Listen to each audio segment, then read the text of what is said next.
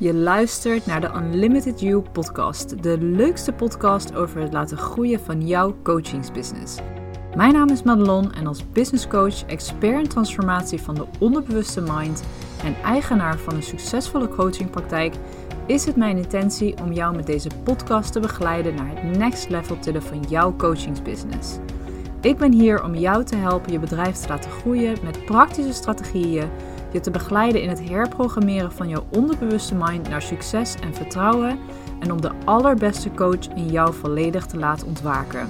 Zodat jij nog meer impact kunt maken, de allerleukste klanten aan kunt gaan trekken en de mooiste resultaten met hen kunt gaan behalen. Dus ben jij er klaar voor om door je belemmeringen heen te breken, in jouw volle potentie te stappen als coach en ondernemer en jouw coaching business next level te tillen? Blijf dan vooral luisteren. Welkom bij aflevering 35 van de Unlimited You podcast. En vandaag wil ik het gaan hebben over het fenomeen kunnen ontvangen. En ik kwam tot dit idee omdat ik toevallig op Facebook of zo, of Instagram, ik weet het al niet meer, een quote voorbij zag komen van Tony Robbins. En zijn hele credo is dat ehm, de, wat is het precies, de sleutel tot het leven of weet ik veel, is uh, kunnen geven. Zijn hele concept draait over uh, kunnen geven. En uh, ik heb daar al meteen mijn bedenkingen bij. Op het moment dat ik dat voorbij zag komen, had ik al meteen zoiets van: oké, okay, ik denk dat dat juist eerder het probleem is van heel veel mensen. Namelijk dat ze gewoon veel te veel geven en alleen maar aan anderen denken en niet aan zichzelf. Um, maar ik heb het toen even gelaten en ik zag toevallig vandaag een reel van uh, Tibor voorbij komen. Waarin hij dus precies dit aankaart. Waarin hij dus precies zegt um, dat dus het credo van Tony Robbins is uh, kunnen geven. Of dat uh, de, de, kunst van het leven zit in geven. Ik weet niet precies wat, wat de quote is. Um, en dat hij dus ook meteen zegt van hè, dat klopt helemaal niet. Want waar we eens vaak heel goed in zijn is juist kunnen geven. En waar we heel slecht in zijn, is kunnen ontvangen. Um, en dat is dus 100% ook iets waar ik volledig achter sta. Um, dat namelijk de, um, de, de sleutel naar overvloed, de sleutel naar een gelukkig leven, uh, niet in geven zit, maar juist in ontvangen. Want daar zit ook vaak het grootste probleem voor de meeste mensen. Denk bijvoorbeeld aan het kunnen ontvangen van zoiets simpels als een compliment. Of wanneer iemand um, jou iets wil geven, een cadeau in ontvangst nemen of geld aannemen bijvoorbeeld. Uh, ik weet ook dat heel veel coaches bijvoorbeeld ermee struggelen om, om geld en zeker goed geld te vragen voor de dienst die ze aanbieden. En um, als je gaat kijken naar het concept van ontvangen, waar gaat het nou werkelijk over? Waarom is dat zo moeilijk voor ons om iets in ontvangst te kunnen nemen. Om echt met je open hart dankjewel te kunnen zeggen. In plaats van meteen iets terug te willen doen. Meteen de schuld te vereffenen, bij wijze van spreken. Of het gewoon überhaupt helemaal niet aannemen. En een onderdeel van dit probleem heeft, uh, nou ja, bijna eigenlijk het hele probleem, heeft te maken met je familiesysteem. En uh, er zitten daar een aantal um, concepten in die ik graag met je wil bespreken, waaronder uh, het stuk schuld dragen. Dat is vaak een van de uh, grootste issues van heel veel mensen, is dat zij eigenlijk helemaal geen schuld willen en kunnen dragen. Op het moment dat jij je schuldig gaat voelen, wil je daar eigenlijk meteen van af. Dus nou ja, wat is er natuurlijk handiger dan dat? Is zorgen dat je je gewoon nooit schuldig voelt. En dat je dus eigenlijk altijd braaf blijft. En ook dat heeft te maken met je familiesysteem. Ook dat heeft te maken met het systeem waar je vandaan komt. Um, waarom? Omdat je ook graag loyaal blijft aan jouw familiesysteem. Ook daarin wil je graag onschuldig blijven. Door onschuldig te blijven, hoef je namelijk geen echte verantwoordelijkheid te gaan nemen voor je leven. En dat is natuurlijk heel comfortabel, alleen het brengt je ook helemaal nergens. Dus het moment dat jij geen uh, dingen, woorden of wat dan ook, of liefde in ontvangst kunt nemen, kan ook een vorm zijn van eigenlijk onschuldig willen blijven. En uh, kan dus zeker te maken hebben met je familiesysteem. Een tweede aspect is dat ontvangen misschien uh, gevaarlijk is geworden, onveilig is geworden voor je. En ook dit komt vanuit het familiesysteem. Als je bijvoorbeeld gaat kijken naar een uh, baby, een baby die in de buik zit van de moeder, die is 100% verbonden met moeder. Dat wil zeggen dat die baby dus alles voelt wat moeder ook voelt. Maar het is echt op een laag waarin wij als volwassenen, nou ja, eigenlijk helemaal niet bewust van zijn dat die er is. Maar op de diepste laag. Dus een baby voelt als het ware het hele systeem, alle ehm, belastingen uh, die de moeder meedraagt, alle belemmeringen, alle overtuigingen, alle pijn, alle trauma's. Baby voelt dat 100%. Dus op het moment dat de moeder van deze baby niet op haar plek staat in het familiesysteem, dus niet op haar kindspositie staat, heeft die moeder dus tekorten opgelopen. Die heeft niet volledig kunnen genieten van de stroom van het familiesysteem. Die heeft zelf niet goed leren ontvangen waarschijnlijk. En die baby voelt dat 100% aan. En dus die voelt ook meteen: oh, mijn moeder kan mij helemaal niet geven wat ik nodig heb. Mijn moeder uh, kan mij helemaal niet de veiligheid geven, kan helemaal niet aanwezig zijn, present zijn bij mij. En dat is trouwens het belangrijkste. Uh, want die volledige aanwezigheid zorgt voor een gevoel van veiligheid. Vanuit daar kan veiligheid ontstaan, kan liefde ontstaan, kan eigenlijk alles stromen wat een baby nodig heeft. En die aanwezigheid, daarmee bedoel ik niet per se fysieke aanwezigheid, maar echt aanwezigheid op mentaal, op spiritueel niveau. Uh, voorbeeld, stel jij bent midden in een taak en dat hoeft helemaal niks met kinderen te maken te hebben, kan ook met een partner of een collega. Stel je zit ergens middenin in een, uh, in, in een klusje wat je aan het doen bent en iemand komt tussendoor en begint meteen tegen jou te praten, die vraagt iets van je of weet ik veel, die uh, wil je hulp ergens bij. En um, je merkt gewoon dat je niet volledig aanwezig kunt zijn bij die persoon. Waarom? Omdat je zelf met je hoofd ergens anders bent. Um, je kunt niet goed antwoord geven op die vraag, of je gaat het wel doen, maar je bent maar half aanwezig. Je bent niet echt aan het helpen. Je zit in je hoofd nog steeds bij je eigen werk. Um, dat is wat ik bedoel met echt aanwezig kunnen zijn. En heel veel moeders, ouders, die hebben daar gewoon moeite mee. Zeker als je gaat kijken naar de wat oudere generatie, waarbij natuurlijk echt dieper spiritueel werk niet heel erg gebruikelijk of heel veel voorkomend is. Uiteraard zijn hier uitzonderingen op, maar je begrijpt wat ik bedoel. Um, een baby voelt dat dus dat de moeder niet volledig aanwezig is, dus niet kan geven wat de baby eigenlijk nodig heeft.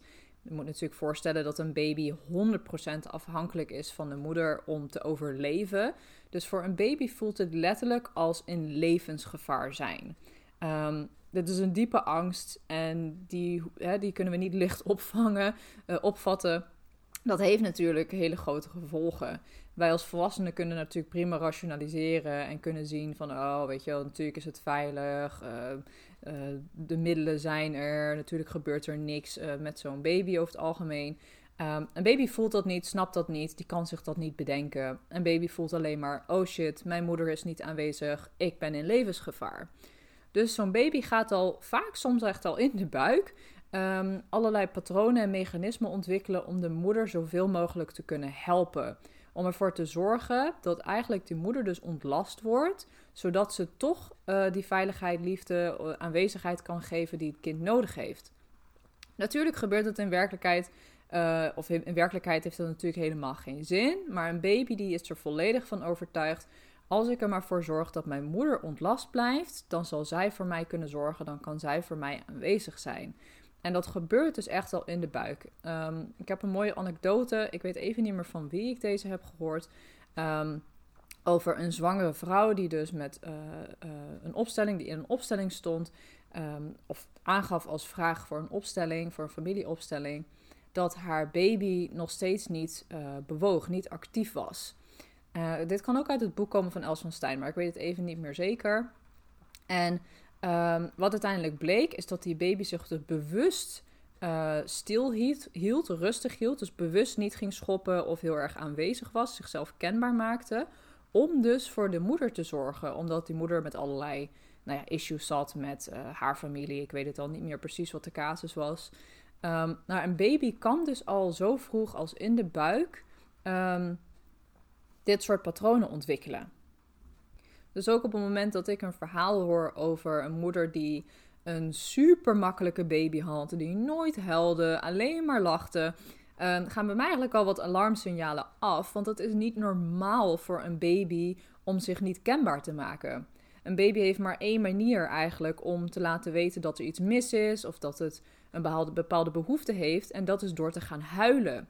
Dus op het moment dat een baby nooit huilt, ehm, dan zou ik me eigenlijk eerder zorgen gaan maken dan dat dat heel erg uh, fijn is. Want er klopt natuurlijk gewoon iets niet. En um, dat, is dus zeker al, dat kan zeker een strategie zijn om dus al de moeder te ontlasten, om eigen behoeftes als het ware naar achter te schuiven. Want dat is ook wat een baby dus direct al leert op het moment dat de moeder niet aanwezig kan zijn uh, voor de baby. Dan gaat een kind al allerlei manieren bedenken om dus die moeder te ontlasten. En dus de eigen verlangens en behoeften naar de achtergrond te schuiven. En daarmee leert het dus dat het veiliger is om voor een ander te zorgen dan voor de eigen behoeften op te komen, omdat er simpelweg geen ruimte voor is. Onbewust gaat een kind, een baby, dus eigenlijk al meteen um, op het moment dat het ter wereld komt, of zelfs al in de buik dus, dat kan ook op een later moment ontstaan, voor de moeder zorgen. In plaats van dat het dus leert om zichzelf op één te zetten, eerst te voorzien in de eigen behoeften, voordat, ze, uh, voordat je ook in de behoeften kunt voorzien van een ander. Um, dus het patroon van niet kunnen geven uh, of niet kunnen ontvangen en vooral uh, gefocust blijft op geven en dus een ander op één zetten en een ander pleasen, ontstaat dus al heel erg vroeg en is dus echt de kern van het probleem op het moment dat je nog geen uh, overvloed op het moment in je leven ervaart. Um, dan zijn dit zeker interessante thema's om je in te verdiepen. Om eens te gaan kijken in jouw familiesysteem met bijvoorbeeld opstellingen of op een andere manier. Um, om te ontdekken van hé, hey, waar komt dit patroon nou eigenlijk vandaan? Want kunnen ontvangen is by far het allerbelangrijkste om dus overvloed in je leven toe te kunnen gaan laten. Um, en ook op momenten dat je dus gaat geven, dat het vanuit een plek komt van overvloed in plaats van vanuit een plek van tekort. Want wat je dus heel vaak ziet, is dat mensen aan het geven zijn om eigenlijk een bepaalde behoefte van zichzelf te kunnen vervullen. Dus je bent ontzettend uh, uh, goed voor anderen. Je bent een pleaser bijvoorbeeld. Hè? Je bent alleen maar bezig met het uh, naar de zin maken van andere mensen. Maar onderbewust is daarmee je verlangen eigenlijk om te kunnen bewijzen dat jij zelf een goed persoon bent.